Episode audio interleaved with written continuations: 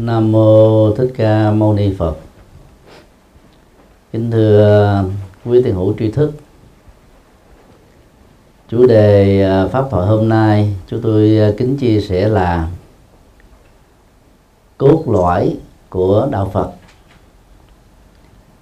Trong kinh Trung Bộ có câu phát biểu của Đức Phật rất nổi tiếng cái gì là lỗi cây cây đó tồn tại lâu dài. Khi ờ, phân tích về ờ, giá trị của lỗi cây đó, thì đức phật ờ, so sánh sự khác biệt giữa nó với giá cây, tức là cái phần à, gỗ bên ngoài tiếp giáp với vỏ và sau đó là so sánh với vỏ cây. Vỏ cây à, sẽ trở nên chết khi thân cây bị à, chặt đứt khỏi rễ. Giá cây dần già sẽ bị mục theo năm tháng. Riêng á, lỗi cây đó nhất là những cây không bị mối mọt ăn sẽ tồn tại một cách lâu dài. Bằng hình ảnh này à, khi à, tìm hiểu về cốt lõi của đạo Phật đó chúng ta sẽ nhận ra được lời dạy tinh túy hay còn gọi là tinh hoa của triết học Phật giáo đó chẳng những tồn tại lâu dài qua hai mấy thế kỷ mà nó còn là triết lý không thể bị phủ định bởi bất kỳ một trường phái Phật giáo nào. Nhất là các trường phái Phật giáo phát triển về sau. À, trên um, bản đồ đó thì uh, chúng ta thấy Phật giáo đó lúc đầu đó là viếng sáng của Ấn Độ. Về sau đó là viếng sáng của Nam Á. Và vào thế kỷ à, thứ 19 trở đi đó thì đạo Phật đã trở thành viếng sáng của toàn cầu. Ở tại châu Á đó thì Phật giáo chỉ chiếm ờ, khoảng 2% dân số. Nếu cộng với các Phật tử ờ, vô danh tức là trở thành Phật tử nhưng chưa chính thức trải qua lễ quy y tam bảo và chưa có đăng ký trong các tờ kê khai lý lịch đó, thì số lượng Phật tử tại châu Á có thể là 5% đang khi um, Ấn Độ giáo đó chiếm khoảng 64% do dân số của nước Ấn Độ khoảng à, 1 tỷ ba người. Các tôn giáo khác đó thì trở thành um, thiểu số thôi. Riêng um, hồi giáo bằng uh, con đường um, uh, cưỡng đạo và mỗi người nam được quyền có bốn vợ đó. Nên um, dân số của họ chiếm khoảng um, 29% trên toàn cầu. Trong um, bản đồ um, chúng ta đang nhìn trước mặt đó, thì uh, màu uh, xanh dương đậm tượng trưng cho sự hiện hữu của đạo Phật ở cả quốc gia thuộc uh, châu Á. Và như vậy từ thế kỷ thứ 13 cho đến bây giờ đó thì đạo Phật dần già mất chỗ đứng ở tại châu Á. Và thế vào đó đó, hồi giáo trở thành tôn giáo mới phát triển rất mạnh ở châu Á. Và có rất nhiều nước, trước đây đó Phật giáo Đại thừa là quốc giáo, thì trong vòng 7 thế kỷ qua, nhất là từ thế kỷ thứ 13 cho đến thế kỷ thứ 17 đó thì hồi giáo đã trở thành quốc giáo chính ở phần lớn các nước châu Á do họ chiếm đóng. Nói đến um, tinh hoa của đạo Phật là đề cập đến um, con đường trung đạo về uh, trí tuệ và từ bi được Đức Phật uh, khám phá cách đây um, 2.600 năm và truyền thống tâm linh này đó là một trong những con đường à, tuệ giác lớn nhất à, à, về phương diện độ sinh. Và có một cái ảnh hưởng rất là to lớn. Niên đại của Đức Phật đó thì à, có những bất đồng. Phần lớn các học giả phương Tây đó chỉ ghi nhận là đạo Phật tồn tại đến bây giờ khoảng à, 2.500 năm. Nhưng thực tế đó à, tính theo à, ngày sinh đó, của Đức Phật thì năm 2015 đã trải qua 2.639 năm. Còn Phật lịch đó, thì ngắn hơn ờ, ờ, uh, uh, ngày đản sinh trung bình là 80 năm. Thì vì Phật lịch phát xuất từ các nước theo Phật giáo Nam truyền đặc biệt là ở tại Tích Lan và ảnh hưởng của nó rất lan rộng ở ờ, Thái Lan. Thì tính từ thời điểm Đức Phật nhập Niết Bàn mặc dầu à, cách tính này đã không được hay, nhưng mà trải qua nhiều thế kỷ, nó đã trở thành làm thói quen, tính lịch của Phật giáo đó. Cho nên à, không khéo người ta dễ lộn giữa Phật lịch với với ngày đản sinh. Trong à, đạo Phật đó thì tất cả các trường phái đều tôn vinh ba ngôi tâm linh được xem như là trụ cột đời sống tinh thần của Phật tử Tây gia à, bao gồm Đức Phật Thích Ca người khai sáng ra đạo Phật được xem như là vị thầy tâm linh vĩ đại nhất. Chánh pháp của Đức Phật à, được xem là những lời dạy về chân lý và đạo đức à, trong suốt 45 năm được tổng hợp trên dưới 30.000 bài kinh dài vừa và ngắn và tăng đoàn tức là tập thể các vị xuất gia chân chính có giới phẩm kỳ tỳ khưu và tỳ khu ni. Việc uh, tôn thờ tam bảo đó được xem là nhất quán trong uh, truyền thống tâm linh của đạo Phật. Nhưng ở các nước Nam truyền đó vai trò của tăng bảo được đề cao rất lớn. Ngay cả như uh, miến điện trong uh, giai đoạn chủ nghĩa quân phiệt thì uh, thủ tướng lâm thời tổng thống vân vân. Các bộ trưởng các tướng lĩnh đó, đều phải lễ lại các nhà sư. Và về phương diện này đó thì à, Miến Điện và Thái Lan là hai nước có truyền thống tôn trọng tăng bảo mạnh nhất. Các nước Nam Đông còn lại thì kém hơn khoảng 10 cho đến 30 phần trăm. Các nước Phật giáo đại thừa đó thì hầu như là có nơi đó người ta không có tôn thờ tăng bảo nữa. Việt Nam đang bị rơi vào tình trạng đó à, nhất là giáo phái ờ, Phật giáo Hòa Hảo. Thì gần như là loại luôn cả tăng bảo. À, đó là một cái uh, truyền thống uh, tâm linh mới tại Việt Nam uh, tồn tại trong vòng mà uh, 70 năm trở lại đây. Để uh, thấy rõ được cái uh, cốt lõi của đạo Phật thì uh, chúng ta không thể uh, điểm qua về uh, cuộc đời của Đức Phật. Ờ, đức Phật uh, tên thật là Sĩ Đạt Tha uh, Gautama uh, con của đức vua Tịnh Phạn và hoàng hậu Maya. Ngài sinh uh, tại vườn Lâm Tỳ Ni thuộc uh, uh, đông bắc của Ấn Độ vào uh, rằm uh, ve sắc năm 624 uh, trước Tây lịch. Uh, niên đại sanh của ngài đó thì, thì bất đồng giữa các học giả à, trung bình đó là 50 năm cho đến 100 năm. Còn à, niên đại mà chúng ta thừa nhận hiện nay đó là phát xuất từ à, Phật giáo Nam truyền ở tại Tích Lan tức là Đức Phật sinh à, 624 trước Tây lịch. Còn Tích Lan đó thì có một trường phái thì cho rằng là sinh 623 trước Tây lịch. Cộng đồng Phật giáo thế giới đó thì thừa nhận niên đại 624 sống đời à, độc thân à, trong vòng 29 năm để phụng sự cho đất nước và dân tộc. Đức Phật đã xuất gia trở thành nhà tâm linh vào lúc ngài được à, 29 tuổi. Thì theo truyền thống của Phật giáo Đại thừa tại Trung Quốc đó thì niên đại này rất là khác xa.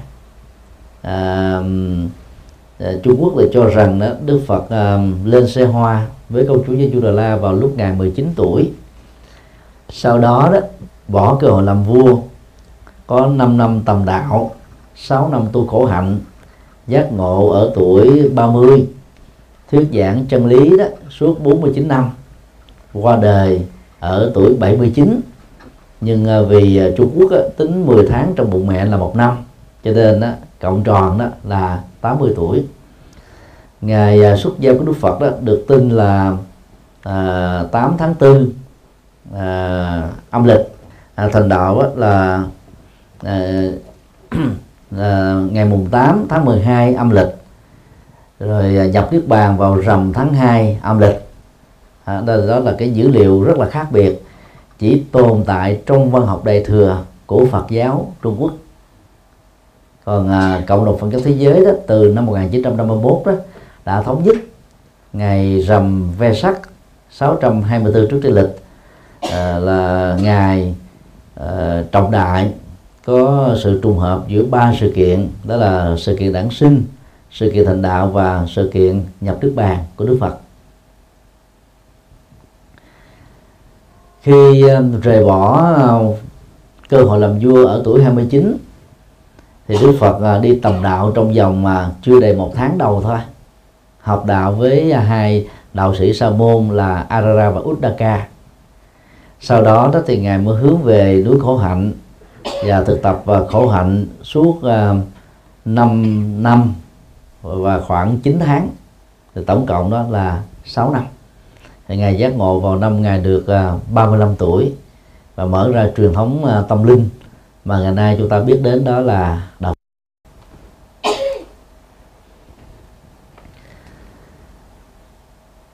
để à, thấy được cái à, cốt lõi của lời Phật dạy đó, chúng ta lưu ý đến hai điểm chính. Thứ nhất là bài kinh đầu tiên và bài kinh cuối cùng được Đức Phật thuyết giảng và nhắc đến, đó là kinh chuyển pháp luân, gọi nôm na là kinh tứ thánh đế. Đây là bài kinh thuộc về phương pháp luận tâm linh quan trọng nhất của Đức Phật. Và số lượng ba chục ngàn bài kinh đó, nếu được phân chia thành nhóm loại đó, chúng ta có thể khẳng định là có những bài kinh được nhấn mạnh về à, chân lý khổ đau. Có những bài kinh giải thích về nguyên nhân khổ đau. Có những bài kinh nói về giá trị của hạnh phúc và có những bài kinh dạy chi tiết về con đường giải quyết các vấn nạn khổ đau thôi. Chứ không có à, cái cái bài kinh nào có thể quan trọng hơn bài kinh này. Dữ liệu thứ hai đó cần lưu ý đó là khi còn là thái tử tất đạt đa đã đặt ra những câu hỏi với vua cha của mình làm thế nào cha giải quyết các vấn đề già bệnh chết và khổ đau của con của hoàng gia này và của nhân loại. Đức vua tình phạn đã à, phải um, um, đành uh, trả lời một cách tuyệt vọng rằng là các tiên đế của chúng ta chưa từng có ai làm được điều đó. Ta đây cũng như thế và trong tương lai cũng khó có ai có thể giải quyết được các vấn nạn này. Thì từ cái cái cách đặt vấn đề về phương pháp giải quyết già bệnh chết và khổ đau. Đức Phật đã tạo cơ hội cho mình một cái con đường à, tìm kiếm mới để, để giải quyết nó. Cho nên ngài đã không chọn con đường làm vua. Do đó à, cốt lõi quan trọng nhất của đạo Phật theo quan điểm của chính Đức Phật là tứ diệu đế thôi. Sau này khi đạo Phật phát triển đó thì à, đạo Phật có nhiều trường phái. Mỗi trường phái xem cốt lõi lời Phật dạy là khác nhau. Mà lát nữa ở phần cuối đó chúng ta điểm qua sơ lược. Như vậy ít nhất đó, chúng ta có thể chia làm hai nhóm quan điểm về cái cốt lõi của đạo Phật. Quan điểm thứ nhất là của chính Đức Phật người sáng lập ra đạo Phật. Đó là tứ diệu đế. Quan điểm thứ hai là các vị đạo sư sáng lập ra các trường phái tâm linh của đạo Phật sau khi Đức Phật qua đời thì mỗi người tùy theo cái năng lực tiếp cận chân lý của Đức Phật cách thức hành đạo cách thức truyền bá đạo mà tự đặt ra đâu là cái cốt lõi của đạo Phật. Thì trong uh, bài chia sẻ hôm nay đó uh, chúng ta chủ yếu nhấn mạnh về cốt lõi đạo Phật của chính Đức Phật đó là tứ diệu đế thôi. Trong à, bài kinh chuyển pháp luân đó Đức Phật đề à, cập đến à, có hai vấn đề chính. Vấn đề một đó là buộc tất cả chúng ta tiếp cận và giải quyết vấn đề theo cách phân tích nhân quả khổ đau và nhân quả hạnh phúc. Tức là vấn đề nào cũng được là triển khai dưới hai góc độ đó. Và nếu ai thất bại trong việc phân tích cái vế thứ hai sẽ dễ dàng nhận đến ngộ nhận rằng đạo Phật là đấu tố khổ đau tức là bôi đen cuộc sống làm cho con người trở nên tráng trường tiêu phộng vân vân. Đang khi bên cạnh việc phân tích nhân quả khổ đau đó thì Đức Phật dạy chúng ta hãy phân tích nhân quả của hạnh phúc. Và điều đó nó nó tạo ra một cái tia sáng một cái cái cái sự mở cửa à, cho các giải pháp kết thúc những bất hạnh mà con người đang đối diện vấn đề thứ hai đó là con đường nó theo Đức Phật chính là yếu tố quan trọng nhất để giải quyết các vấn nạn. Các pháp môn do các tổ sư truyền bá về sau này đó, ít nhấn mạnh đến con đường mà chính Đức Phật đã từng đi qua. Đó là cái khác biệt rất là căn bản. Và cái khác biệt đó đã làm cho rất nhiều học giả phương Tây trở nên ngạc nhiên và thất vọng khi tìm về châu Á cái nôi phát sinh ở đạo Phật. Thấy rất rõ rằng là tại các chùa đó, sinh hoạt tôn giáo của tăng ni Phật tử đó, phần lớn không phản ánh được cái con đường mà Đức Phật đã từng tìm kiếm và khám phá.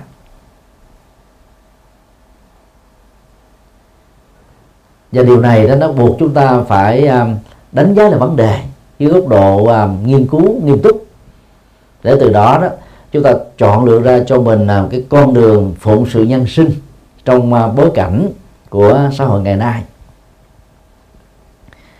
Trước khi đi vào phần à, phân tích cái con cốt lõi đó, chúng tôi xin à, điểm qua hai cái khuynh hướng. Một bên là của Phật giáo châu Á và một bên đó là các tôn giáo nhất thần ở phương Tây, cụ thể là Thiên Chúa giáo và Tin lành. Hai thập niên trở lại đây chủ trương của Vatican dưới sự hướng dẫn của Đức Giáo hoàng John Paul đệ nhị. Thì thiên niên kỷ thứ ba đó là thiên niên kỷ của Thiên Chúa giáo ở châu Á. Để làm công việc đó, đó thì Thiên Chúa giáo đã vay mượn các phương pháp luận tâm linh của Đức Phật lịch sử để truyền bá. Và phương pháp quan trọng nhất mà hiện nay họ sử dụng đó là tứ diệu đế này bên cạnh đó thì, thì họ phát triển về thiền. Thiền công giáo hiện nay rất mạnh ở châu âu ở mỹ canada và úc. Vì họ thấy rất rõ đó là giới tri thức giới công nghiệp hiện đại và mọi thành phần xã hội của phương tây nói chung. Gần như là đối diện với cái sự căng thẳng do chạy đua với thời gian và công việc với những cái áp lực rất là lớn. Thì giải quyết được các vấn nạn đó. Đang khi ở tại châu Á đó, nhất là qua tình độ tông và mật tông đó, thì tăng ni và phật tử có khuynh hướng đó là đi vào cái vết xe đã bị lật đổ của thiên chúa giáo ở phương tây. Ít nhất là 200 năm trở về trước cho đến thế kỷ thứ nhất. Đó là hứa hẹn những chiếc bánh vẽ rất là đẹp, hấp dẫn và nó thu hút cái, cái giới quần chúng đến với à, à, trường phái đó rất là đông. Nếu à, so sánh à, mô hình à, của tinh đầu tông với à, thi chúa giáo tinh lành giáo chánh thống giáo anh giáo chúng ta thấy à, có những điểm tương đồng rất là đáng ngạc nhiên.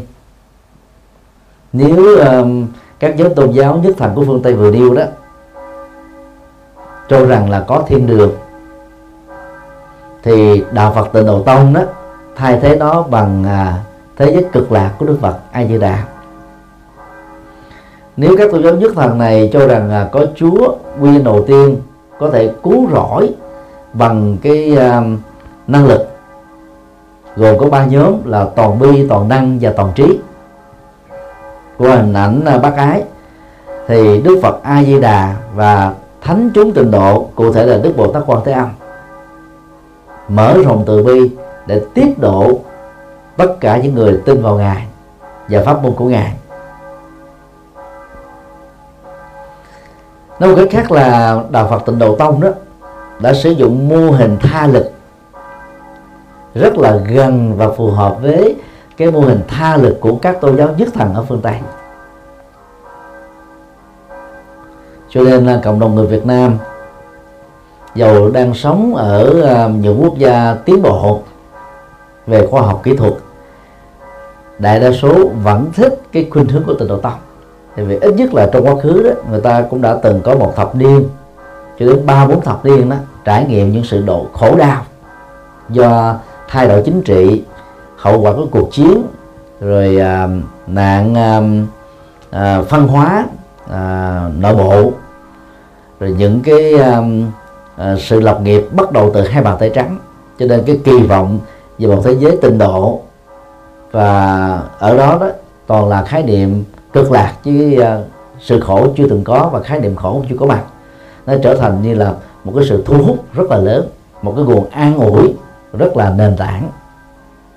Như vậy so sánh đó giữa hai cái phong cách một bên là khuynh hướng của Phật giáo châu Á theo tình độ tông và một bên đó là các nước à, có gốc rễ thì chúa giáo và tinh lành đã làm.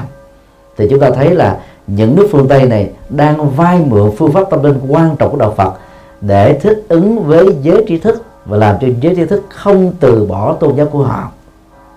Đang khi đó những người Phật tử của châu Á từ bỏ cái cốt lõi tâm linh quan trọng nhất của Đức Phật chạy theo cái phương pháp của những tôn giáo nhất thật như vậy chúng ta đang đi ngược với sự tiến bộ còn à, những tôn giáo nhất thần đó người ta thấy đạo Phật có tiến bộ người ta mới đi ngược lại với truyền thống lạc hậu của họ để thích ứng với thời đại. Bằng cách thức làm đạo này thì, thì theo dự đoán của chúng tôi trong vòng 100 năm tới châu Á sẽ phát triển rất mạnh về Thiên Chúa giáo. Toàn bộ các nước châu Âu gộp lại đó dân số rất là nhỏ so với châu Á. Mặc dù hiện nay đó Phật giáo đã có mặt trên 177 quốc gia và khu vực. Nhưng thực tế dân số Phật tử ở tại châu Âu là chưa được một phần trăm. Ở nhiều quốc gia chỉ là 0,0% ở Hoa Kỳ thì có khoảng à, 6% ở Úc đó, có được 10% ở Canada có khoảng 5% phần lớn là do các di dân từ châu Á đến thôi. Mà trước khi đến những quốc gia này đó, họ đã từng là Phật tử rồi. Như vậy, số lượng các Phật tử mới đang có mặt ở phương Tây là không đáng kể. Nếu so với cái tăng trưởng dân số của Thiên Chúa giáo tại châu Á, chúng ta thua hơn nhiều. Như vậy nếu tiếp tục sử dụng cái phương pháp mà các cộng đồng người Việt Nam đang sử dụng trên toàn cầu hiện nay dựa vào tình đầu tông đó thì chúng tôi tin rằng đó là trong vòng 50 năm thôi Phật giáo chúng ta sẽ mất chỗ đứng. Như là mất chỗ đứng với giới trí thức giới chính trị giới kinh doanh với giới trẻ chúng ta chỉ giới hạn lại cái phần à, à, cộng đồng à, Phật giáo là người già, người thất nghiệp người nghèo, người bệnh tật.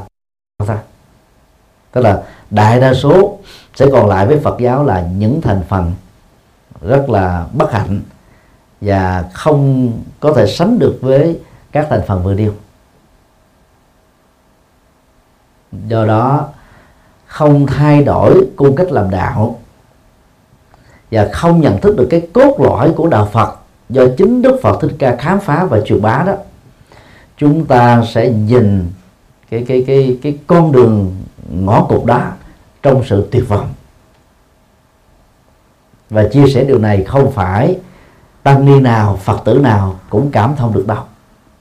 Thậm chí có nhiều người còn ngộ nhận tấn công rồi à, phê phán chỉ trích và ghép tội nữa là khác. Nhưng vì cái cái nguyện vọng cho đạo Phật được phát triển một cách bền vững theo công thức tăng dần điều chúng ta cũng đành phải, tức là mạnh dạng nói với nhau. Đâu là cái cốt lõi của đạo Phật gốc do chính Đức Phật khám phá, và đâu là cốt lõi của đạo Phật được các vị tổ sư mà phần lớn là của Trung Quốc đã truyền bá. Ít nhất chúng ta phải nhận diện được cái sự khác biệt căn bản này. Vấn đề hai, cốt lõi của đạo Phật. Như vừa nói, cái cốt tủy quan trọng nhất của triết lý Phật giáo đó là tướng thánh đế. Do vậy đó, con đường truyền bá đạo của chúng ta giàu theo pháp môn nào cũng không được quyền tách rời khỏi tứ thánh đế. Về phương diện triết học đó thì chúng ta có thể tạm liệt toàn bộ các lời dạy của Đức Phật trong vòng 45 năm vào 6 nhóm chính sau đây. Nhóm 1 nhận thức lượng Phật giáo. Nhóm 2 xã hội học Phật giáo. Nhóm 3 tâm lý học Phật giáo. Nhóm 4 đạo đức học Phật giáo. Nhóm 5 logic học Phật giáo. Và nhóm 6 là giải thoát học Phật giáo. Năm nhóm đầu đó sẽ giúp cho chúng ta chứng minh được với thế giới học thuật rằng đó, đạo Phật đó là thiết thực hiện tại. Và giá trị của nó là siêu việt thời gian, có nghĩa là khoa học kỹ thuật càng phát triển chừng nào thì đạo Phật càng được chứng minh là đi trước thời đại chừng đó. Rất tiếc là 10 tông phái của Phật giáo Trung Quốc 13 tông phái của Phật giáo Nhật Bản thời cổ đại và 19 tông phái mới của Phật giáo Nhật Bản thời càng hiện đại. Ba tông thiền mật tịnh của Nam Bắc Triều Tiên và Việt Nam và bốn trường phái mật tông của Phật giáo Tây Tạng đã không quan tâm đến những vấn đề này. Do vì không quan tâm đến điều này đó, cách thức truyền đạo của các trường phái Phật giáo đã dẫn đến cái tình trạng là mâu thuẫn và xung đột lẫn nhau. Tác phẩm ờ, dị bộ tôn luân luận. Trong ờ, giai đoạn Phật giáo ờ, bộ phái phát triển tại Ấn Độ ra đề là một minh chứng cho chúng ta thấy về sự chổi nhau giữa các tông phái Phật giáo. Ở vì người ta chỉ chọn lấy một vài bài kinh điển mẫu do vị sáng lập trường phái đó thích để truyền bá đạo thôi. Người ta không bận tâm đến một cái đạo Phật chung. Như là các tôn giáo có tổ chức, chẳng hạn, thi chúa giáo, La Mã, phương Tây. Và điều này đó đã làm cho đạo Phật bị mất sức mạnh. Trong à, những cách lý giải à, nhằm giúp cho người ta không bận tâm đến các cái dị biệt và những cái mâu thuẫn trong các trường phái Phật giáo thì Trung Quốc có cách nói rằng là Đức Phật đã thuyết giảng 84.000 pháp môn. Tùy căn cơ mà cho cho to thú tâm linh thôi và bằng à, cách nói đó đó, thì những người tu học theo à, đạo Phật à, phát triển đó, sẽ thấy rất rõ là Đức Phật vì lòng từ bi, cho nên ở chỗ này Đức Phật nói pháp môn này, ở chỗ kia Đức Phật nói pháp môn khác. Cái đó đó nếu phân tích về tính logic chân lý đó Đức Phật được chứng minh là người ba phải. Thực tế đó thì chúng ta không thể tìm thấy được pháp môn thứ hai ngoài tứ thánh đế trong kinh điển cả nguyên thủy a hàm và đại thừa. Còn à, các pháp môn đó là do các tổ sư đặt ra thôi. Trong à, văn học Bali đặc biệt là à, tăng chi bộ kinh đó, thì có khái niệm ờ, pháp uẩn gồm có 84 ngàn. Thuật ngữ Bali gọi là uh, Dhamma Skanda. Và ngữ nghĩa sát ở trong ngữ cảnh này đó đó là chủ đề Phật pháp hay là chủ đề chân lý. Chứ không phải là pháp môn. Tức là một bài kinh nó có thể có nhiều chủ đề. Và bài kinh nó có thể là dài vừa hay là ngắn mà mỗi chủ đề đó, nó đi đào sâu vào một cái phương diện triết lý. Thì người Trung Quốc đó, phương tiện, dịch, pháp uẩn trở thành là pháp môn. Trong à, bản sớ giải của kinh Tăng Chi đó, thì à, ngài A Nan đó đã tự sự rằng là tôi đã học được 82.000 pháp uẩn từ Đức Phật và 2.000 pháp uẩn từ các bạn đồng tu. Từ đó mà Trung Quốc dựa vào khái niệm này đó, mới nói rằng là Đức Phật thuyết giảng 84.000 pháp môn, mà trên thực tế thì không. Nếu chúng ta làm một bài toán nhỏ 45 năm thuyết giảng của Đức Phật, kể từ lúc giác ngộ cho đến lúc qua đời, mỗi một ngày Đức Phật thuyết giảng năm chủ đề Phật pháp. Thì chúng ta có con số 82.000 Bây giờ chúng ta không thể tìm thấy được cái số lượng bài kinh nhiều đến như thế. Làm gì có 82.000 bài kinh? Chúng ta không thể tìm ra được. Do đó, Pháp uẩn là các chủ đề Phật Pháp thì có. Còn 2.000 bài kinh do các vị đồng tu tức là 10 đệ tử lớn chắc chắn lại càng không. Vì chúng ta thấy à, trong à, kinh tạng Bali và A Hàm Tương đương đó chưa đầy năm chục bài kinh được ngài xá lệ phát nói dưới sự chỉ đạo của Đức Phật. Thỉnh thoảng Đức Phật giả vờ bị bệnh và yêu cầu ngài xá lệ phát giảng thế cho mình. Sau đó Đức Phật ấn chứng rằng những gì đó mà ta tức là Đức Phật đó, sẽ muốn nói thì đã được sáng lời Phật nói rồi các vị hãy nương theo đó mà thực hành. Số lượng đó không quá 50 bài lấy đâu mà có 2.000 bài. Cho nên dựa vào các dữ liệu vừa nêu đó chúng ta phải thấy rất rõ là Đức Phật chỉ truyền bá là tứ thánh đế thôi chứ không có pháp môn thứ hai. Và tứ thánh đế đó, đó được chia làm mà bốn bước như sau. Bước một thừa nhận khổ đau là một hiện thực. Trong uh, tiếng Bali khổ đau là dukkha. Và dukkha đó ngữ nghĩa nó rộng hơn là trong tiếng Việt. Vì ít nhất nó có ba nội dung. Thứ nhất là, là đau nhức trên cơ thể thông qua các loại bệnh tật. Thứ hai đó là khổ tâm bao gồm khổ về cảm xúc khổ thái độ khổ tâm tư khổ nhận thức và thứ ba đó là không hài lòng hay là không thỏa mãn về bất cứ cái gì mà chúng ta kỳ vọng. Do vậy, khi dịch chữ dukkha ra tiếng việt là khổ, chúng ta đã làm mất đi ít nhất là hai ngữ nghĩa còn lại rồi. Và điều này nó dẫn đến rất nhiều các ngộ nhận rất là đáng tiếc. Ngài à, quyền trang trong quá trình à, phiên dịch kinh điển đó, có một đề xuất đó là có năm trường hợp đó, nên giữ nguyên thuật ngữ Sanskrit và Bali của Ấn Độ.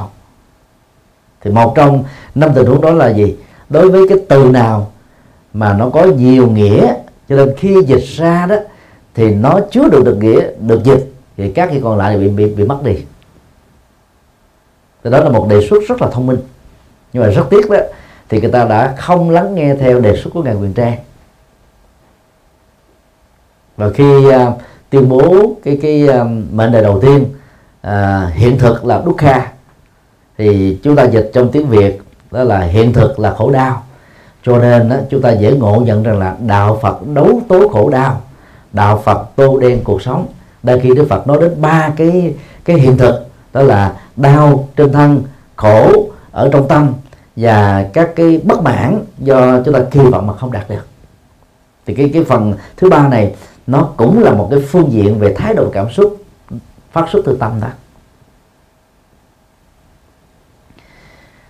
Điều mà đức phật muốn là chúng ta nhận diện về cái khổ đau này đó, gồm có ba. A. Không đào tẩu khỏi thực tại khổ đau, vì như thế là hèn nhát. B. Không phớt lờ khổ đau, vì như thế là liều mạng c. Không cường điệu quá khổ đau, vì như thế là tự hành hạ cảm xúc bản thân. Ai làm mà y khoa đó, thì thấy à, ba cái thái độ ứng xử vừa nêu đó. Phần lớn đó là con người chúng ta bị dướng kẹt. Chúng ta thích đào tẩu, chúng ta thích phớt lờ, chúng ta thích cương điệu. Mà trên thực tế, cái hiện thực đút kha, bao gồm khổ, đau và bất mãn đó nó không nhiều mà nó không đến độ ghê gớm như là chúng ta đã đã tưởng đâu. Và xa đến ba thái độ này đó Đức Phật buộc chúng ta phải có trách nhiệm bằng nhận thức sáng suốt để giáp mặt với cuộc đời và nhận diện ra đâu là nguyên nhân của khổ đau. Bước thứ hai nguyên nhân của khổ đau đó được uh, trình bày trong uh, ít nhất là 50 bài kinh là tan ha trong tiếng Bali và Sanskrit là giống nhau. Tanha đó thì gồm có ba nhóm. A dục ái tức là ái luyến tính dục mà thấp nhất của nó là tình yêu. Thì đây là cái hoạt động về uh, uh, cái cái cái um, quan hệ giới tính giữa nam và nữ mà theo Đức Phật đó nó có thể được xem là từ trường của sanh tử cục 500 của luân hồi hãy còn cái hoạt động của tình yêu và tính dục đó, thì tự động sau khi chết chúng ta phải tiếp tục tái sinh theo nghiệp thôi. Rất tiếc là phần lớn các uh, vị ờ, pháp sư của tịnh độ tông nó không phân tích vấn đề này né tránh vấn đề này và đưa một cái chủ trương là người tại gia nào cũng có giảng sanh tây phương trở thành thánh. Đang khi cái tham ái này vẫn còn y nguyên và điều đó nó sẽ đẩy phật tử tại gia vào một cái cái cái đút kha mà đức phật nói đó là cầu bắt đắc khổ. Mình mong mỏi được dẫn sanh tây phương, mà sanh tây phương đó được mô tả trong cái đề đà phải là a bệ bạc trí, tức là bất thối chuyển, được hiểu là chứng được sơ quả a la hán mà muốn chứng được sơ quả a la hán phải kết thúc cái cái phần là dục ái, tức là kama. Kama đây nó khác với uh, nghiệp nha. K a m a. Còn nghiệp á, thì nó có hai chữ m. Kama này là tình yêu và tính dục.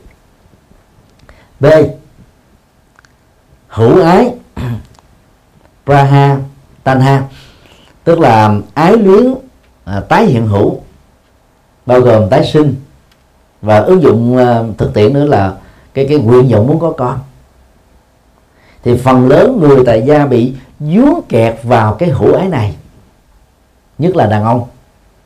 Chẳng những muốn có con với vợ mình mà còn muốn vợ mình phải sinh ra đứa con trai để nó giỏi.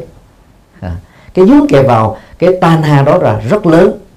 Đàn ông người Trung Quốc hầu như là bị dướng kẹt vào cái này nhiều nhất.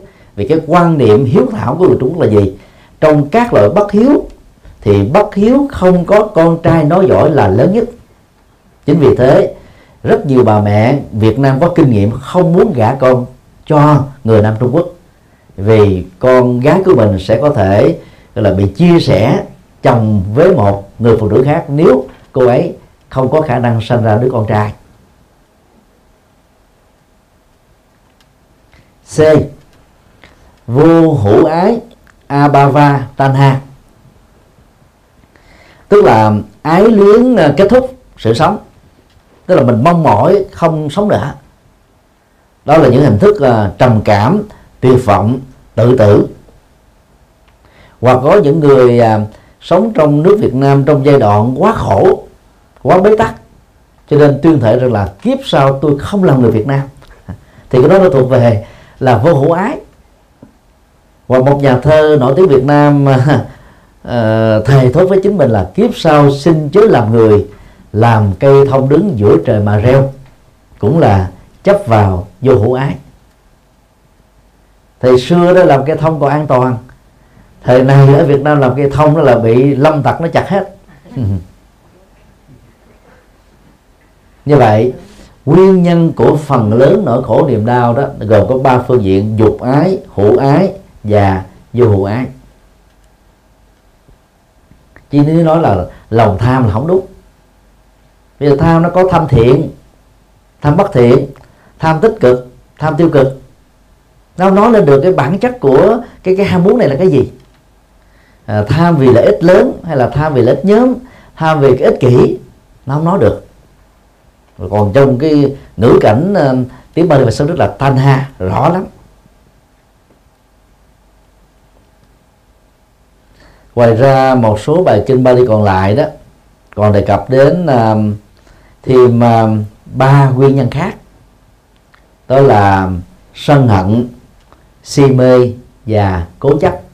Thì ba nguyên nhân này đó bổ sung thêm thôi. Chứ còn theo Đức Phật đó chỗ nào có tan ha chỗ đó có sân thôi. Bởi vì à, người ta muốn chiếm hữu cái tình yêu. Người ta muốn độc tôn về hưởng thụ tính dục. Người ta muốn uh, là được uh, tôn trọng về uh, cái cái tái hiện hữu và người ta muốn kết thúc cái sự sống của chính mình theo cách người ta, gọi là kỳ vọng. Và những cái đó nếu không thỏa mãn được nó đều dẫn đến sự giận dữ, bực tức. Cho nên à, chỗ nào có tan ha thì tự động chỗ đó nó có sân hận, si mê và chấp thủ thôi. Thì đó là lý do mà trong bài kinh tứ thánh đế đó, đức phật không đề cập đến ba yếu tố nguyên nhân này. Nhưng ở các bài kinh liên hệ đến 12 nhân duyên đó, thì à, sân hận si mê à, được đề cập đến. Còn chấp thủ đó là một ứng dụng của si mê thôi. Chỗ nào còn si mê chỗ đó có cố chấp. Gộp chung um, hai mảng văn học giữa kinh um, tứ thánh đế và kinh 12 nhân duyên đó thì các nguyên nhân của khổ đau gồm có tham ái sân hận si mê và chấp thủ. Như vậy để trở thành thánh ít nhất là từ sơ quả a la hán trở lên. Tất cả chúng ta phải kết thúc được bốn nguyên nhân vừa nêu. Và trong kinh A Di Đà đó, để giảng sanh tỳ phương đó, thì Đức Phật nêu ra năm tiêu chí. Thứ nhất, căn nền lớn. Mà căn nền lớn là phải kết thúc tham ái sân hận si mê chấp thủ. Cái này người tại gia không thể đạt được, ngoại trừ những người tại gia độc thân. Và sống tu tập giống như các vị xuất gia vậy còn bốn yếu tố còn lại thì gồm có à, à, công đức lớn tức là làm phật sự và thiện sự. Nhân duyên tốt lớn đó là lập đạo tràng và khích lệ mọi người đồng tu. Pháp âm lớn đó là sử dụng dữ liệu ta bà làm chánh nhân xây dựng tịnh độ và nhất tâm bất loạn.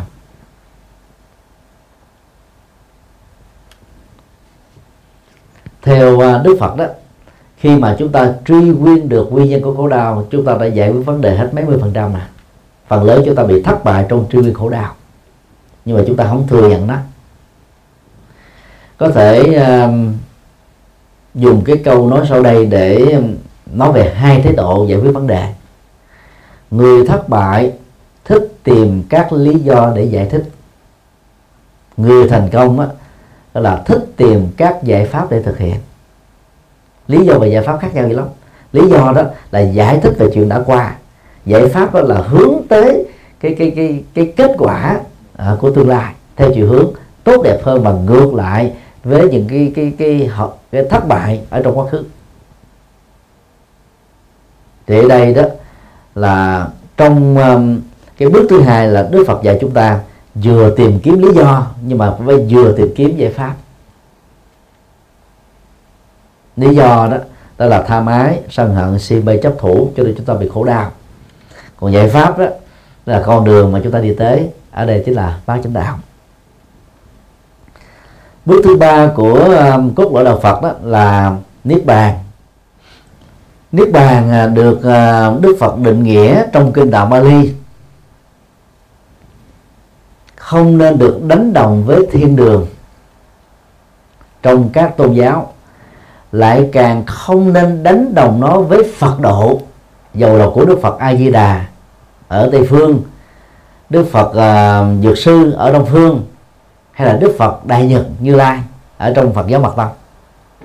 Phần lớn đó các Phật tử theo Mật Tông và Tịnh Độ Tông gọi là đánh giá đó Niết Bàn nó đã được ngang bằng với là Phật độ vậy là cõi Phật vậy.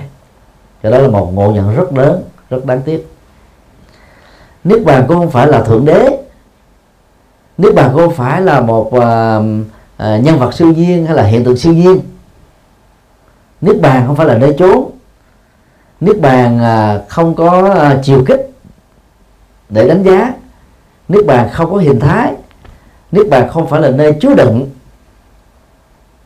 Như vậy niết bàn là cái gì? Chúng ta có thể nói một cách đơn na là niết bàn là trạng thái cao nhất về hạnh phúc mà con người có thể đạt được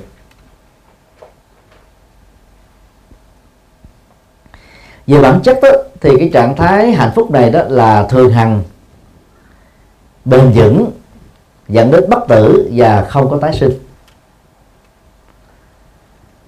trong uh, kinh tạng Bali đó hình ảnh uh, như củi hết lửa tắt thường được đề cập để mô tả về nước bạn củi là một chủng loại nhiên liệu mà khi uh, làm cho nó phát cháy đó thì uh, năng lượng từ nhiên liệu đó được phát sinh. Và củi đó được Đức Phật sánh ví cho tham ái sân hận si mê chấp thủ. Nghĩa là ai còn sống với bốn loại nhiên liệu này đó thì sự bốc cháy trong sanh tử đó nó được đó, là luân chuyển không có sự kết thúc. Do đó niết bàn được xem là củi hết. Và do vậy lửa tắt củi à, tức là nhiên liệu à, tham máy không còn nữa và lửa sanh tử đó đã được kết thúc. Nếu chúng ta hỏi các nhà Phật giáo Nam truyền vậy bản chất của niết bàn là cái gì?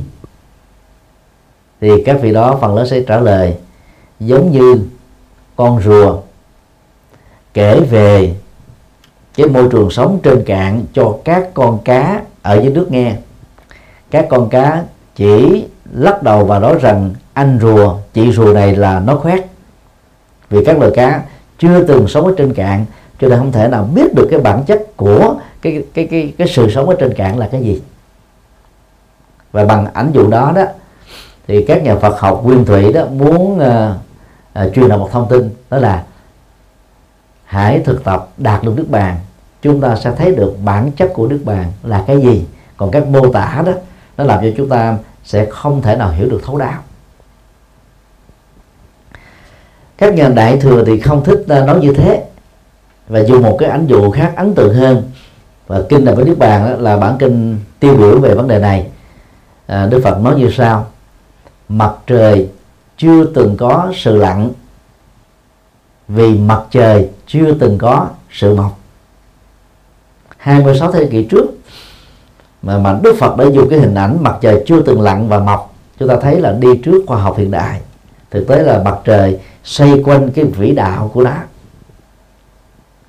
Còn à, lấy chúng ta ở một địa điểm nào đó trên hành tinh làm hệ quy chiếu thì chúng ta chỉ nhìn thấy là mặt trời mọc lên vào buổi sáng và lặn đi vào buổi chiều tối.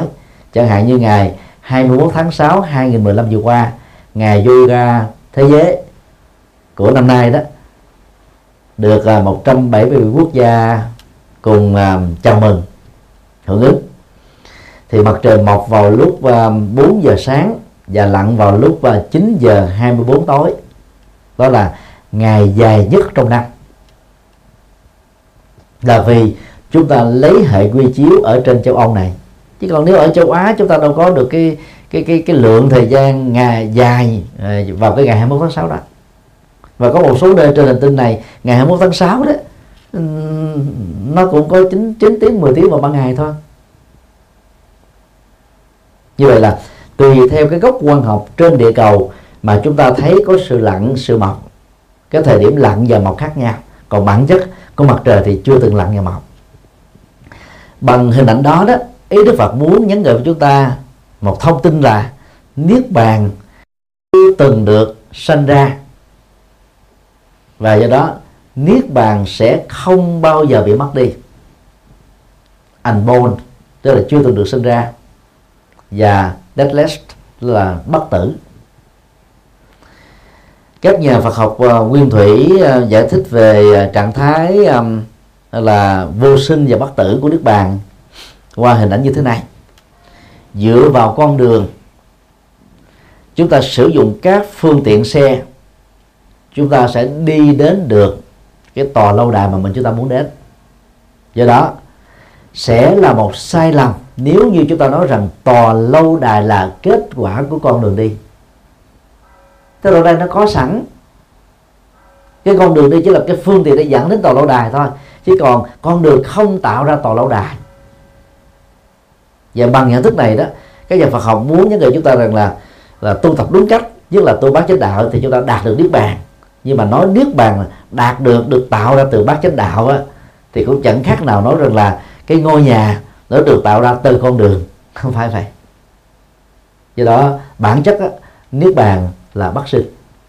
Tức là không có gì tạo ra nó. Vì có cái gì tạo ra thì cái đó, đó là mang tính điều kiện. Cái gì mang tính điều kiện cái đó phải trải qua quy luật vô thường và bị hoại diệt thôi. Giống như bao nhiêu thứ trên đời này. Và bằng nhận thức này đó thì nước bàn trở nên là bất diệt vì nó không được tạo ra, cho nên không bị kết thúc. Do đó, ai trước đắc được nước bàn tức là trạng thái hạnh phúc lớn nhất khi mà tham ái sân hận si mê chấp thủ đã hết, thì người đó đó sẽ không bị hủy diệt. Ý nhất là cái tâm hạnh phúc đó không bị mất đi. Lý giải này à, cho chúng ta thấy là những bậc bậc bạch trước đức nước bàn từ quả a la hán bồ tát cho đến phật sau khi chết đó, họ tiếp tục có mặt giống như mặt trời mà. 12 giờ lặn ở nửa vòng trái đất thì nó có mặt ở nửa vòng trái đất còn lại thôi. Và sự có mặt của cái bậc giác ngộ đó có thể được là lý giải giống như là là là, là tình nguyện bằng lòng từ bi để độ sinh ở những nơi hữu duyên thôi.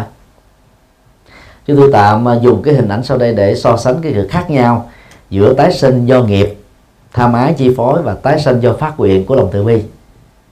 Somali là một trong những nước nghèo nhất của châu Phi và thế giới. Rất nhiều nhà nhân đạo đã tình nguyện đến Somali phụng sự cho dân nghèo khổ nghèo khổ chết đói chết khác tại đây. Đang khi những người sinh ra và lớn lên trong hoàn cảnh nghèo khổ đối khác đó đó là bị nghiệp hành, nghiệp chung và nghiệp riêng hành còn người tình nguyện đến đó phải là do nghiệp hành mà do lòng từ bi cho nên họ có mặt chúng ta không thể sánh ví hai cái cái trạng thái này là giống nhau được. Mặc dù họ cùng ở chung một cái hoàn cảnh giống như nhau. Tương tự ngày hôm nay thì à, anh An và anh Hainer à, dẫn à, chúng tôi và thầy Ngộ Dũng đến à, trại giam của bang Jackson ở Reston thì khi đi ra đó hỏi anh Hainer có thích vào đây để làm mà tiêu ý Phật giáo ở trong nhà tù không? Anh nói ảnh tên nguyện làm Phật sự khác chứ không thích vào nhà tù. Không thích vào. Đó là cách nói đùa cho vui vậy thôi. Thì tiếp à, phái đoàn thì có à, linh mục Lê Phan là người Đức, giỏi tiếng Việt. Và ông cũng là người sắp xếp cho cuộc gặp gỡ này. Thì ông vào trong trại tù một tuần là 4 ngày, một ngày là 4 giờ làm việc được phân công có phòng riêng. Đang khi các tù nhân cũng ở trong tù. Và tổng giám đốc của trại tù cũng như các nhân viên của trại giam cũng đều ở trong khuôn viên của nhà tù. Nhưng những người làm công tác quản lý tù nhân khác hoàn toàn với các tù nhân, mặc dù không gian của họ ở là giống nhau thôi. Như vậy, sự tiếp tục có mặt của các bậc giác ngộ trong các cái ờ, cảnh giới sống đó. Cũng giống như là ờ, tổng giám đốc của trại giam rồi các nhân viên của trại giam rồi ờ, những nhà tiêu úy của các tôn giáo vào để tư vấn tâm linh cho các phạm nhân ta chứ không phải là bị nghiệp tội phạm hành hạ giống như các phạm nhân.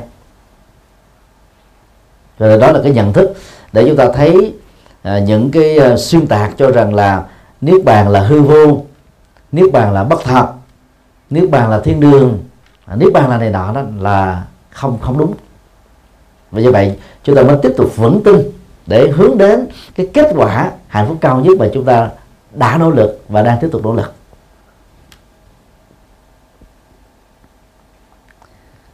Bước 4 đó là con đường à, niết bàn. Trong à, kinh tạng Bali, kinh điển à, đại thừa đều thống nhất bát chánh đạo, còn được gọi là con đường trung đạo, chính là giải pháp độc nhất, không có con đường thứ hai.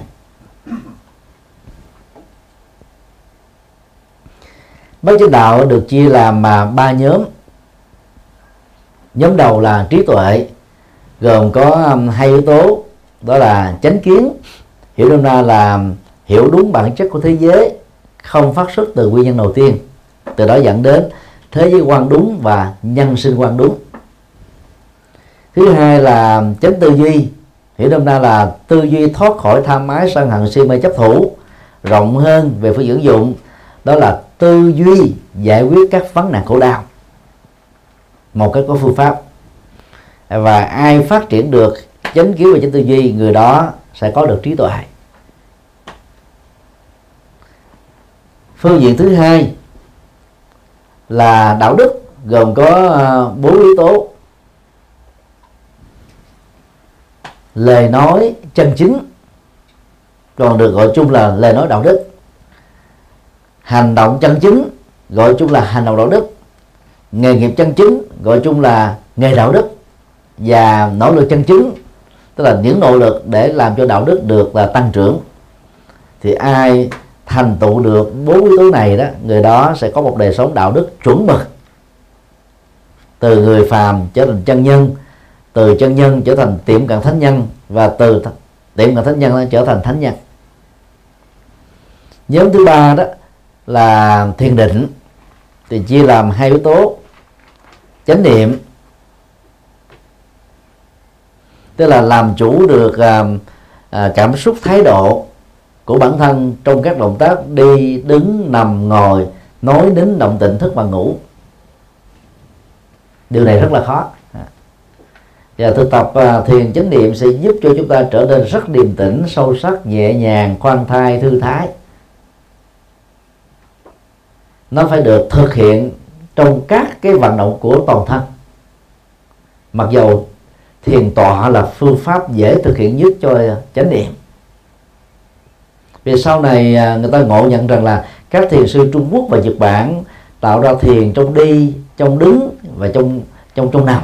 Thực ra thì Đức Phật đã đề cập cái này trong chánh định nè, chánh niệm à có chân đó là các vị thiền sư thiền sư đó mô tả nó, giải thích nó một cách à, văn học hơn, hình ảnh hơn, ấn tượng hơn, chi tiết hơn thôi, để giúp cho người nghe nó dễ hiểu.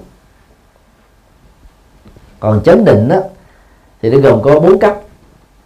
À, Định thứ nhất là ly sinh hỷ lạc, mà gọi đủ phải là ly dục sinh hỷ lạc. Còn đủ nữa nữa là ly tham ái sinh hỷ lạc. Thì trạng thái thiền đầu này đó à, đạt được cái an lạc là do chúng ta chuyển hóa được năng lực tham ái. Thì gồm có dục ái hữu ái, vô hữu ái. Như vậy phần lớn người tại gia không thể nào chứng đắc được sơ thiền. Cái này đó, phần lớn các nhà Phật học tịnh độ tông, thiền tông, mật tông, nói chung là các tông của Trung Quốc, Nhật Bản, Nam Bắc, Triều Tiên, Tây Tạng không đề cập đến. Vì sợ người tại gia ngán ngẩm cái đường tu mà không dám tu theo đạo Phật. Còn Đức Phật thì không thế. Đức Phật nói rất rõ đâu là con đường dẫn đến giải thoát và đâu là con đường dẫn đến hạnh phúc? Giải thoát là dành cho người xuất gia hạnh phúc là dành cho người tại gia. Người tại gia không cần giải thoát. Còn nếu người tại gia nào muốn giải thoát thì người tại gia đó phải trải qua cái sơ thiền. Mà cái mục tiêu của đó là kết thúc tình yêu và tính dục. Nhưng mà người Trung Quốc khi dịch đó, họ đã bỏ cái tân ngữ gọi là tham ái đi. À, ly sinh hỷ lạc thì người ta cứ nghĩ là lìa bỏ thì đạt được thiền định. Từ đó rất nhiều người tại gia theo chủ trương của Trung Quốc đó, là bỏ nghề nghiệp nè bỏ việc làm nè bỏ chồng nè bỏ gia đình nè bỏ con cái nè bỏ tất tần tật nè. Tịnh độ tông là trường phái đi thiên cực về vấn đề này. Cho nên bỏ đi một từ thôi nghĩa nghĩa ngữ của đó là nó khác rất là xa. Thiền thứ hai đó là định sinh hỷ lạc, tức là những trạng thái an lạc thư thái do thực tập thiền định, đó là nhất tâm bất loạn đó. thiền định được hiểu nôm na nhất là nhất tâm và bất loạn. Và cái này đó, nó chỉ đạt được ở mức độ cao khi chúng ta đạt được thiền thứ nhất. Và theo định nghĩa đó đó, người tại gia rất khó đạt được ngoại trừ tại gia độc thân. Thiền thứ ba là ly hỷ diệu lạc. Tức là bỏ các cái trạng thái an lạc của thiền một, thiền hai. Chúng ta mới trải nghiệm được cái an lạc nhẹ nhàng, sâu lắng, màu nhiệm. Giống như là mình bỏ những cái cấp thang ở lầu 1 chúng ta mới có được ở lầu 2 bỏ cấp thang ở lầu 2 chúng ta mới lên được lầu 3 và tương tự, bỏ tất cả các cấp thang thì chúng ta mới lên đến cái cấp thang cuối cùng. Còn dừng lại trải nghiệm nó dưới hình thức này hay dưới hình thức khác đó thì chúng ta sẽ không có cái cơ hội để tiến xa hơn về cái chiều sâu của thiền định. Thiền bốn là xả niệm thanh định đó là buông ý niệm buông cảm xúc buông thái độ buông tâm tư buông nhận thức để tâm mình trở nên chân không hóa. Mà trong chân không á, thì không có sự rơi do đó không có sự bám từ các vật trong chân không đó trở nên là lơ lửng không dính vào đâu hết đó. thì tâm khi nhập vào trạng thái chân không thì không có sự chấp trước nào có thể xuất hiện. Về sau này lục tổ huệ năng nó dựa vào thì thứ tư à, chủ trương là ưng vô sở trụ di sinh kỳ tâm. Xin lỗi à, ngài học được ở à, ngũ tổ hoàng nhẫn à, ưng vô sở trụ di sinh kỳ tâm. Tức là đừng để tâm bị dướng dính vào bất cứ cái gì. Cụ thể là sắc thanh hương vị xúc và pháp. Đó là một cái sự triển khai từ cái cái vế đầu của thiền thứ tư thôi. Và khi uh, buông xả mỗi niệm trong chánh định đó, chúng ta mới đạt được sự thanh tịnh trọn vẹn của tâm. Tại đây đó hành giả hướng tâm về tâm minh thì chứng đắc được quả a la hán thì đó là cái cái cái cốt lõi về chánh định là gắn kết với chánh đạo còn lại. Về à, bản chất đó, thì à, con đường bát chánh đạo được Đức Phật khẳng định trong các kinh đó đó là được đúc kết à, qua ba ý niệm sau đây. A. Như câu tuyên bố của Đức Phật đối với câu hỏi của A Nan là sau khi Như Lai qua đời, ai sẽ thay thế Như Lai lãnh đạo tăng đoàn? Như Lai đây là từ chỉ cho Đức Phật. Câu trả lời của Đức Phật là, này A Nan hãy tự mình thắp đuốc mà đi. Hãy tự mình nương tựa vào chính mình, không nương tựa vào một cái gì khác. Nương tựa vào chánh pháp, nương tựa vào đạo đức, chứ không nương tựa vào bất kỳ ai trên đời. Đó là cái câu tuyên bố rất nổi tiếng của đức phật trước khi qua đời. Nhưng về sau này thì các chùa phái phật giáo của đại thừa thì hầu như là kêu gọi đó phải nương tựa vào bậc thầy nhất là phật giáo tây tạng. À, các đệ tử tu theo tây tạng là phải giống như là là là là buông chính mình và dâng hiến mình cho bậc đạo sư. Đạo sư hướng dẫn cái gì phải theo cái đó. Không có đặt câu hỏi tôi không có bất cứ một cái, cái thắc mắc gì. Và dĩ nhiên là khuynh hướng đó rất là khác với lời dạy gốc của Đức Phật và đối chiếu với uh, tịnh độ tông đó thì cái khuynh hướng tha lực dẫn sang địa phương đó nó trở thành là sự nương tựa vào lòng từ bi của Phật. Mà nếu chúng ta nói bằng ngôn của loài người đó là dựa dẫm vào Phật. Giống như các con cái có thói quen dựa dẫm vào cha mẹ vậy khi đã trở thành thói quen đó thì người dựa dẫm mất đi năng lực tự lực. Và cái đó đó nó ngược lại với cái lời dạy di chúc của Đức Phật trước khi qua đời. B. Tự nương tựa. Ở đây là đạo Phật không chấp nhận bất cứ một cái cái thẩm quyền tôn giáo nào. Từ thượng đế, thần linh hay là thánh điển của các tôn giáo. Mà chúng ta phải nương tựa vào trí tuệ của mình. Và cụ thể hơn là nương tựa vào đạo đức, thiền định và trí tuệ đó là ba yếu tố có thể giúp cho người phàm trở thành thánh thôi. Tự tương tự đó là rất có ý nghĩa. C. Tự nỗ lực.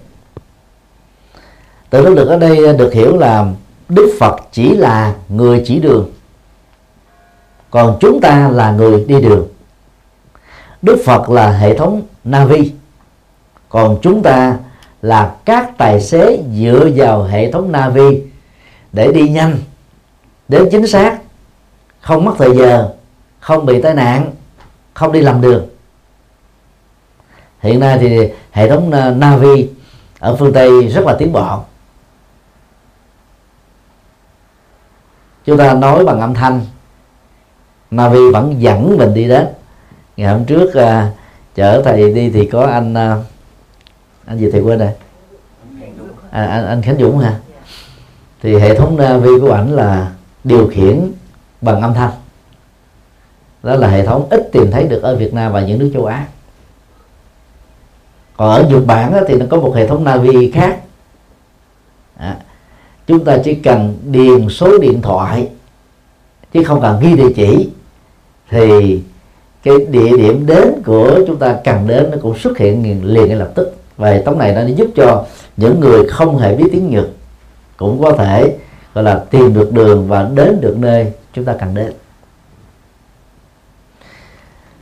khi mình à, dùng à, hệ thống Navi để chỉ cho Đức Phật với vai trò là đạo sư đạo sư là người chỉ đường ấy. cái chữ chữ đen á, nghĩa đen của đạo sư là người chỉ đường thì chúng ta phải thấy rất rõ đó cái công việc giải quyết các khổ đau là phải do chúng ta thực hiện thôi không ai vào làm thế vấn đề này được như hiện nay đó thì các trường phái đạo Phật Đại thừa nói cụ thể là đạo Phật Đại thừa kiểu Trung Quốc. Thì gần như là chúng ta chỉ cần giao khoán niềm tin của mình cho Đức Phật thôi.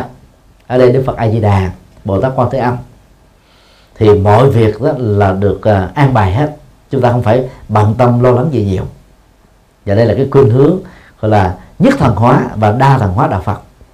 Rất là tình cờ nhưng mà không thể phủ định được. Như vậy giữa lời dạy cốt lõi của Đức Phật về con đường và cái khuynh hướng của các bậc đó là sáng lập ra đạo Phật. Xin lỗi sáng lập ra các trường phái đạo Phật là khác nhau rất là xa. Nếu uh, các quý tiền hữu tri thức hỏi là chúng tôi chọn khuynh hướng nào thì câu trả lời là giữa Phật và các vị tổ chúng tôi chọn Đức Phật.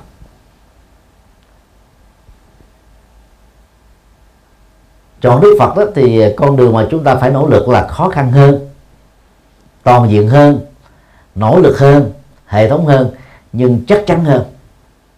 Và cái tính đảm bảo của nó đó là bất kỳ ai thực hiện theo đều có kết quả giống như nhau.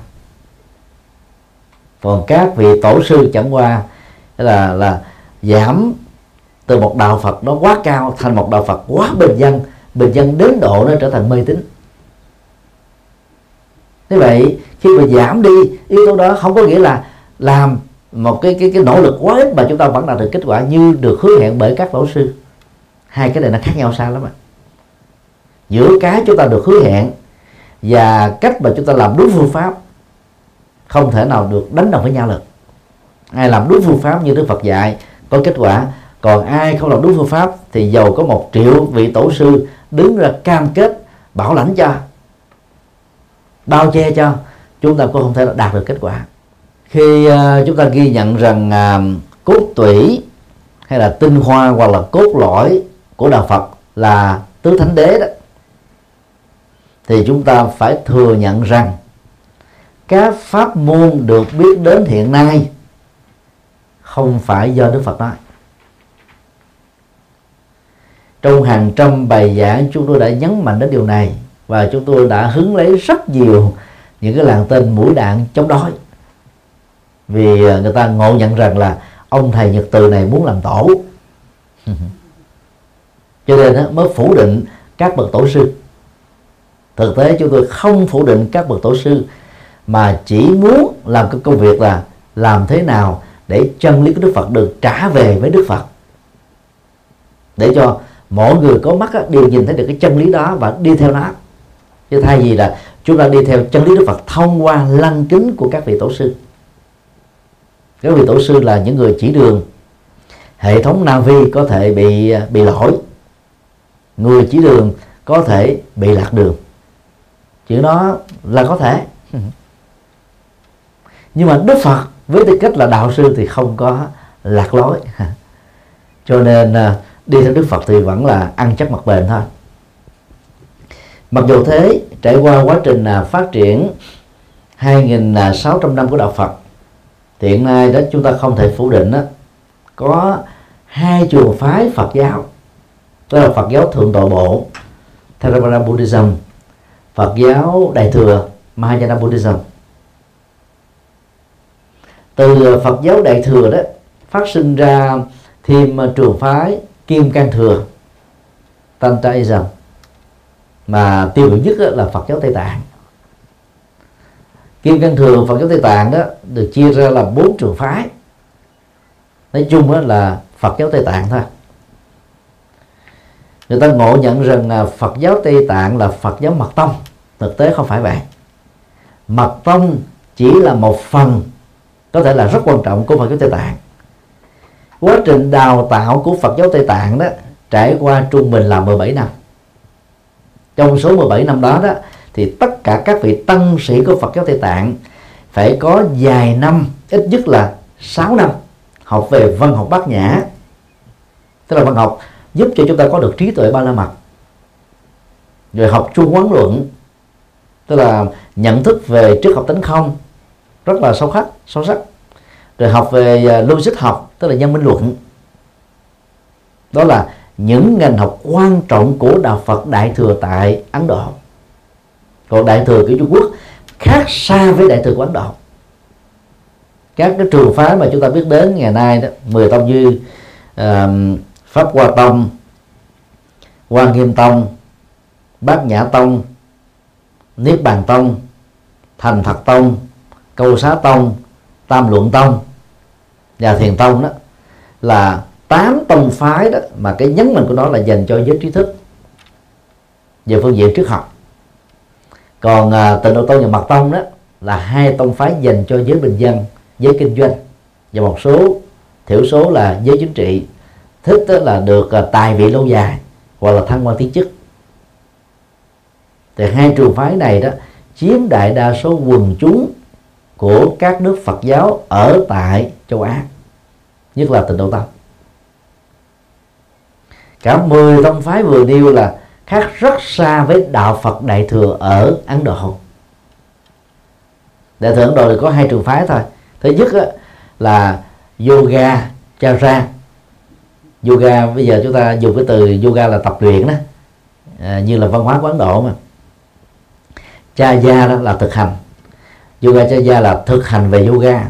Mà thực hành về yoga tức là làm chủ tâm. Khi uh, à, mắt thấy tai nghe mũi ngửi lưỡi nếm thân xúc chạm và ý hình dung. Thì sau này đó yoga chaya đó được dịch à, một cách à, à, rất là xa với người nghĩa gốc của nó. Trong tiếng Trung Quốc đó là truy thức tông hoặc là một từ khác đó là pháp tướng tông. Còn yoga chaya nếu dịch sát đó là thực hành chuyển hóa ta. Cái tông thực hành chuyển hóa. Và chuyển hóa đây đó là chuyển hóa nội dung của tâm. Tức là giải phóng tâm khỏi các trói buộc của tham ái sân hận si mê chấp thủ. Trường phái thứ hai của Phật giáo Đại thừa tại Ấn Độ đó là uh, Sujata. Tức là trường phái uh, uh, trung quán lấy triết học tánh không làm nền tảng. Hai trường phái này đó phát triển rất yếu ở tại Trung Quốc. Như vậy các trường phái chính của Phật giáo Trung Quốc như là Thiền Tông, Tịnh Độ Tông, Mật Tông, Pháp Hoa Tông thực tế không hẳn là đại thừa đâu mặc dù được nhưng như là đại thừa. Với cái khuynh hướng làm đạo chúng ta thấy là nó nó nó nó không mở tâm từ bi ra đối với vạn loài chúng sinh như là cách nhập thế của đạo Phật đại thừa ở tại Ấn Độ nhưng sau đi nữa đó, nó đã trở thành một cái trường phái à, và đại đa số quần chúng tại cái nước đại thừa đang đi theo các trường phái này và người ta bỏ rơi trường phái đạo Phật đại thừa của Ấn Độ. So sánh với triết học gốc của Đức Phật đó thì đại thừa của Ấn Độ rất chuẩn. Còn đại 10 tông phái của Trung Quốc là rất xa với đạo Phật gốc.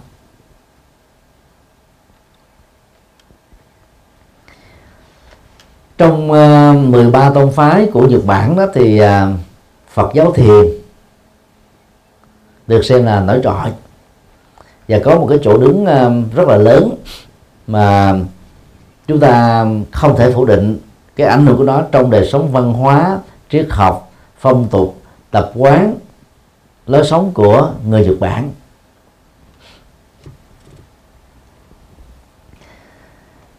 Để ờ, đúc kết lại cái cốt lõi của đạo Phật đó, thì chúng ta cần nhớ à, thượng tọa bộ đó là trường phái cổ xưa nhất của Phật giáo tại Ấn Độ. Nó bị ngộ nhận khi bị đánh đồng là tiểu thừa. Là cái từ à, rất là dục mạ, dẫn đến những cái xung đột Phật giáo trong à, chiều dài phát triển của đạo Phật. Và nó cần được bỏ đi, không nên sử dụng là tiểu thừa nữa. Hiện nay thì à, đạo Phật thượng tọa bộ phát triển chính yếu là ở Nam Á bao gồm Ấn Độ, Tích Lan, Miến Điện, Thái Lan, Lào, Campuchia. Đời sống uh, uh, thanh tịnh với tư cách là tăng và đi được xem là cách tốt nhất để chứng đắc nước bạc. Đây là rất là phù hợp với lời dạy gốc của Đức Phật. Chỉ có tăng ni vượt qua tham ái mới chứng đắc được nước bạc. Và theo góc độ này thì người tại gia không có cơ hội ngoài trừ tại gia độc thân nhấn mạnh của đạo Phật à, thượng tọa bộ đó là phát triển trí tuệ trên nền tảng thực tập thiền định và đạo đức, tức là giới định tuệ. Mục tiêu à, sâu xa nhất là trở thành Phật, tức là bậc giác ngộ.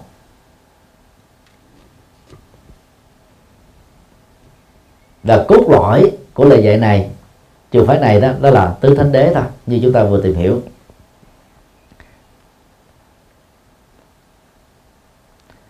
Đạo Phật đại thừa đó gọi đúng là đạo Phật phát triển hay là đạo Phật giai đoạn sau.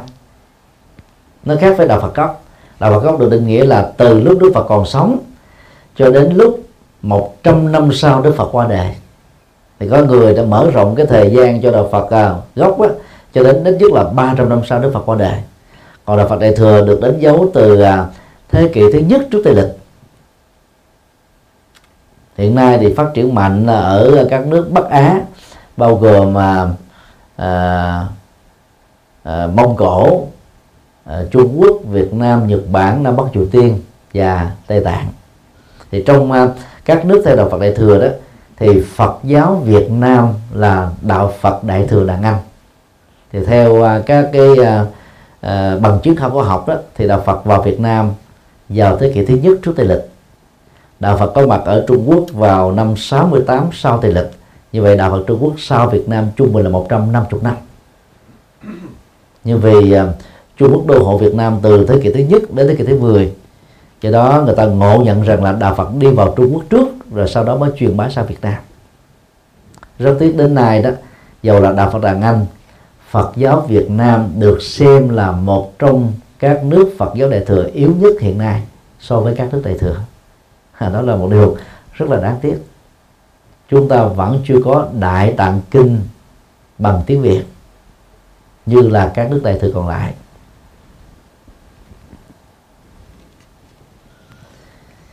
Đạo phật đại thừa nhấn mạnh đến um, bồ tát đạo, mà bồ tát đạo thì dựa vào à, từ bi và trí tuệ.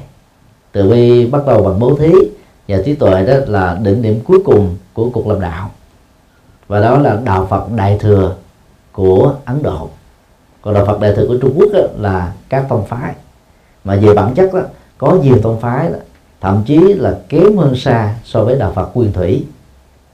Cho nên nó không có mang tính đại thừa mặc dù nó được tự xưng là đại thừa. Mục đích của đạo phật đại thừa đó là kết thúc khổ đau của con người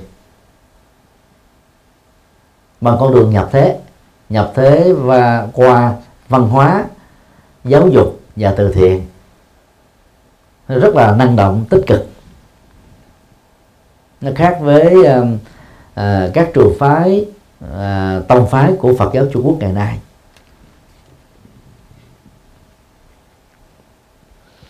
Còn đạo Phật uh, Tây Tạng đó mặc dầu uh, có mặt ở tại Tây Tạng vào thế kỷ thứ bảy sau thị lịch nhưng về sau này đó các à, vị đạo sư của tây tạng đó tự xưng rằng đó là kim cang thừa vajrayana. Tức là à, cái phương pháp tâm linh này nó nó quý như là viên kim cương. Mà kim cương là vua của tất cả các loại ngọc. Rồi về sau đó thì à, nhiều vị à, lạc ma đó đánh đồng mật tông đó chính là kim cương thừa. Tức là xem mật tông đó có giá trị cao quý hơn tất cả các pháp môn bao gồm tứ thánh đế. Thì đó là cái ngộ nhận vô cùng to lớn của Phật giáo Tây Tạng. Và cũng là một cái ngộ nhận rất là tai hại đối với cộng đồng Phật giáo thế giới. Hiện nay đó, trong các hình thức ờ, Phật giáo đó, thì Phật giáo mật tông của Tây Tạng có nhiều hình thức mê tín dị đoan nhất. Đây là điều mà phần lớn chúng ta ngại đề cập đến tức là nó xa dần với cái bản chất uh, cốt lõi của đạo Phật. Nhưng mà sở dĩ ngày nay um, thế giới biết đến đạo Phật Tây Tạng là vì từ năm 1959 đó, cộng đồng Phật giáo Tây Tạng lưu vong tại Ấn Độ nơi mà giáo dục tiếng Anh là chính cho nên các nhà sư Tây Tạng hòa nhập với văn hóa phương Tây dễ dàng hơn cộng đồng Phật giáo còn lại cho thế giới này. Nói một cái đông na đó là Phật giáo mật tông của Tây Tạng đó là phát triển hài hòa giữa uh, uh, uh, Phật giáo uh, thượng tổ bộ và Phật giáo đại thừa. Và do đó họ cũng có thực tập Bồ Tát đạo. Nhân vật nổi tiếng nhất à, của cộng đồng Tây Tạng đó là Dalai Lama. Tác phẩm mà ảnh hưởng trong đời sống tinh thần của quần chúng đó đó là tạng thư sống chết. Nói về à, tái sinh và cách thức uh, trợ giúp cho hương linh đó có được cảnh giới tái sinh tốt. Còn uh, thiền tông đó nó là trường phái thực tập thiền phát triển từ chánh niệm và chánh định uh, trong bát chánh đạo thôi. Mục đích của thiền tông đó là đạt được sự đốn ngộ thông qua thực tập uh, công án thiền hoặc là thổi đầu thiền. Chúng ta chỉ cần nhớ cái sự khác nhau giữa công án và thổi đầu đó nằm ở chỗ đó. Thổi đầu đó là câu nói nguyên nghĩa chưa có sự can thiệp của ý thức nhị nguyên. Còn thoại vĩ là cái đuôi của lời nói, lúc đó là ý thức đã can thiệp vào rồi. Bản chất của thoại đầu đó là một cái câu nói vô nghĩa, nhưng mà về cấu trúc dân phạm đó giống như là một câu hỏi, nhưng mà buộc người thực tập không được tìm ra giải pháp. Ví dụ như à, chúng ta có những cái câu à, muôn pháp trở về một một trở về chỗ nào? Bản chất của câu này đó là câu hỏi. Nhưng mà vì không được tìm giải pháp cho nên người thực tập thiền công án và thọ đầu đó dễ dàng bị căng thần kinh lắm. Họ phải tham tham cứu cái đó, nhưng mà không được tìm giải pháp. Đó là một cái cái mâu thuẫn rất lớn về bản chất của pháp môn. Công án đó là các thoại đầu có điện tích, mà phần lớn là do những vị thiền sư như nổi tiếng sử dụng để khai thị giúp cho thiền sinh với sự hướng dẫn của mình ấy, chứng đắc được đạo quả. Nó đi vào lịch sử cho nên gọi là công án. Còn nếu mà nó ở mức độ bình dân thì gọi là thôi đầu vậy thôi. Những cái câu công án quan trọng như là à, hãy lắng nghe tiếng vỗ của một bàn tay. Chúng ta thấy cái tính vô lý. Một bàn tay thì không thể tạo ra tiếng kêu được. Có ai có bóp bóp như thế này nữa nó không tạo tiếng kêu. À. hoặc là trước khi cha mẹ chúng ta chưa có mặt thì mặt mũi thật của chúng ta là cái gì? Đó là một cái câu hỏi. Và có thể khẳng định rằng à, thiền đó công án và thổi đầu phát xuất từ Trung Quốc được Nhật Bản phát triển mạnh là các phương pháp tâm linh mới hoàn toàn không có trong đạo Phật gốc không có trong bất kỳ kinh điển Bali nào kinh điển A Hà nào hay là kinh điển Đại thừa nào nó là một sáng tạo hoàn toàn mới của Trung Quốc. Nhưng mà người Trung Quốc á, có tinh thần dân tộc rất là cao ngay cả trong Phật giáo cũng thế. Cho nên đó là các nhà nghiên cứu thiền học Trung Quốc đó, đã mới liệt ra các chủ loại thiền và xem á, thiền à, tứ niệm xứ thiền chánh niệm của Đức Phật là Như Lai thiền. Và thiền này được xem thấp hơn một cấp so với tổ sư thiền vốn là thiền công án và thọ đầu. Như vậy người Trung Quốc á, hãy gì tự hào rằng là thiền công án và thọ đầu của họ cao hơn thiền của Đức Phật một cấp. Về phương diện nhân vật đó thì nếu như ở Ấn Độ có Đức Phật Thích Ca thì tại Trung Quốc á, người ta có ngài Huệ Năng được xem như là Phật sống. Cho nên đó à, thiền của ngài Huệ Năng được xem là đỉnh cao nhất của thiền tông Trung Quốc. Chứ không phải là Bồ Đề Đạt Ma người Ấn Độ đâu vì à, thiền sư thứ sáu đó mới được xem là quan trọng. Tức là tinh thần dân tộc tính thôi. Ngoài cái dân tộc tính đó, thì người Ấn Độ còn bị xin lỗi người Trung Quốc còn bị ảnh hưởng bởi cái nền văn hóa tổ tiên. Cho nên đó cha mẹ được nhớ đến và quan trọng hơn ông bà. Ông bà được nhớ đến và quan trọng hơn ông cố ông ông sơ ông sợ ông sở. Và bằng phương pháp làm đạo này đó thì các vị khai sáng ra pháp môn quan trọng hơn Đức Phật Thích Ca cho nên, trong quá trình truyền đạo đó, thì các vị tổ sư Trung Quốc ít khi đề cập đến lời dạy gốc của Đức Phật. Gốc lõi của Đức Phật dạy là tứ thánh đế. Ít đề cập đến, thậm chí là phớt lờ đi.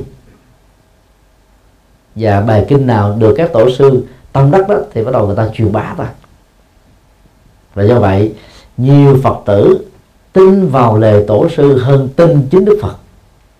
Và đó là cái điều chua sót nhất đối với sự hành trì phật pháp.